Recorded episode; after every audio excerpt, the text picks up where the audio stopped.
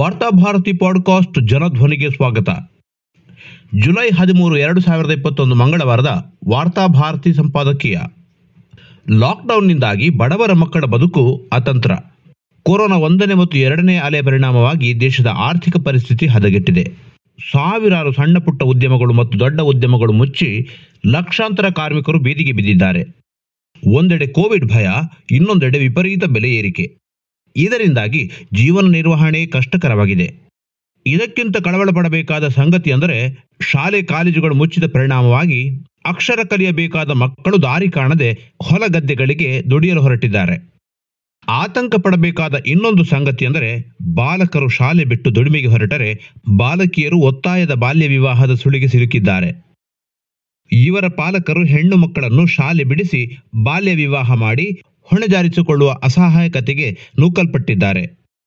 ಕರ್ನಾಟಕದಲ್ಲಿ ಕೋವಿಡ್ ನಂತರ ಬಾಲ್ಯ ವಿವಾಹ ಮತ್ತು ಬಾಲಕಾರ್ಮಿಕರ ಸಂಖ್ಯೆಯಲ್ಲಿ ತೀವ್ರ ಹೆಚ್ಚಳವಾಗಿರುವುದು ಆತಂಕದ ಸಂಗತಿಯಾಗಿದೆ. ಈ ಬಗ್ಗೆ ಸರ್ಕಾರದ ಬಳಿ ನಿಖರವಾದ ಅಂಕಿಅಂಶಗಳು ಲಭ್ಯವಿಲ್ಲ. ಇದರ ಬಗ್ಗೆ ಮಾಹಿತಿ ಸಂಗ್ರಹಿಸಿ ಪರಿಹಾರವನ್ನು ಕಲ್ಪಿಸಬೇಕಾದ ಕಾರ್ಮಿಕ ಇಲಾಖೆ, ಶಿಕ್ಷಣ ಇಲಾಖೆ ಹಾಗೂ ಮಹಿಳಾ ಮತ್ತು ಮಕ್ಕಳ ಕಲ್ಯಾಣ ಇಲಾಖೆಗಳು ಹೊಣೆಗಾರಿಕೆಯಿಂದ ಕಾರ್ಯನಿರ್ವಹಿಸುತ್ತಿವೆಯೇ ಎಂಬ ಸಂದೇಹ ಸಹಜವಾಗಿಯೇ ಮೂಡುತ್ತದೆ. ಆದರೆ ಪೌರಾಡಳಿತ ನಿರ್ದೇಶನಾಲಯ ಮಾತ್ರ ಸಮೀಕ್ಷೆ ನಡೆಸಿದೆ.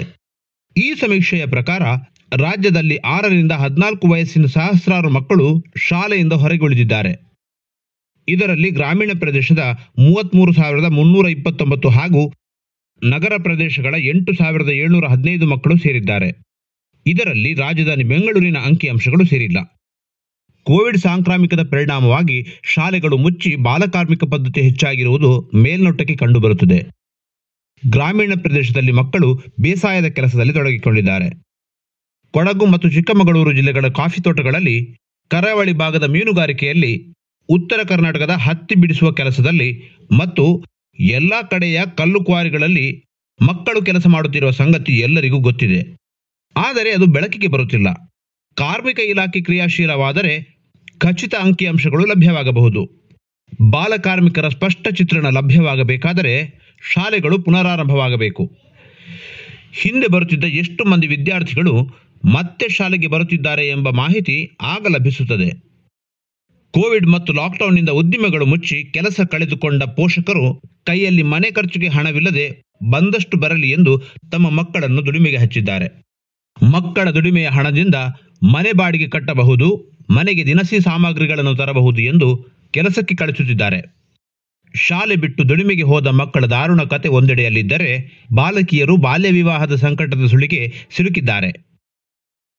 ದೇಶದಲ್ಲಿ ಎರಡು ಸಾವಿರದ ಇಪ್ಪತ್ತು ಮಾರ್ಚ್ನಿಂದ ಜೂನ್ ತಿಂಗಳ ಕಾಲಾವಧಿಯಲ್ಲಿ ಐದು ಸಾವಿರದ ಐನೂರ ಎಂಬತ್ನಾಲ್ಕು ಬಾಲ್ಯ ವಿವಾಹದ ಪ್ರಕರಣಗಳು ವರದಿಯಾಗಿವೆ ಎಂದು ಕೇಂದ್ರ ಮಹಿಳಾ ಮತ್ತು ಮಕ್ಕಳ ಅಭಿವೃದ್ಧಿ ಇಲಾಖೆ ಮೂಲಗಳು ತಿಳಿಸಿವೆ.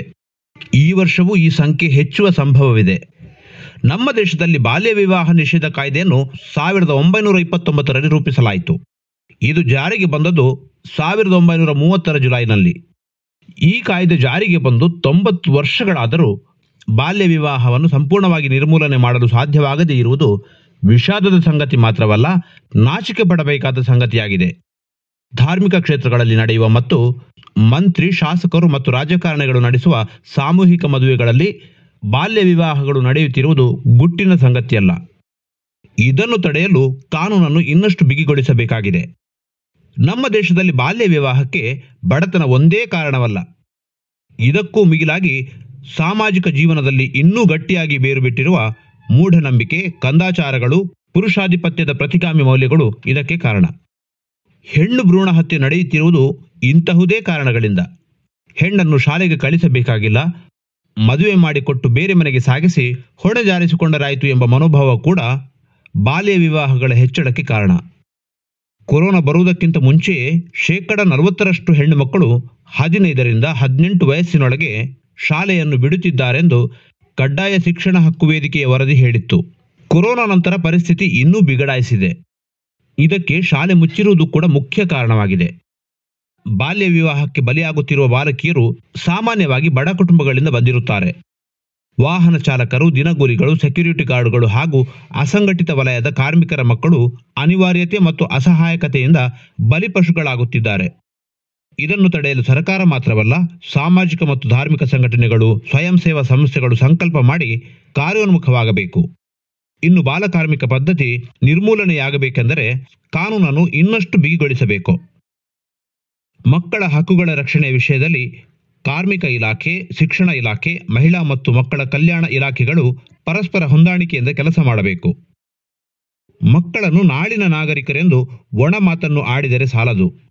ಮಕ್ಕಳ ಬಾಲ್ಯ ಒತ್ತಡರಹಿತವಾಗಿ ಇರುವಂತೆ ಕ್ರಮ ಕೈಗೊಳ್ಳಬೇಕು.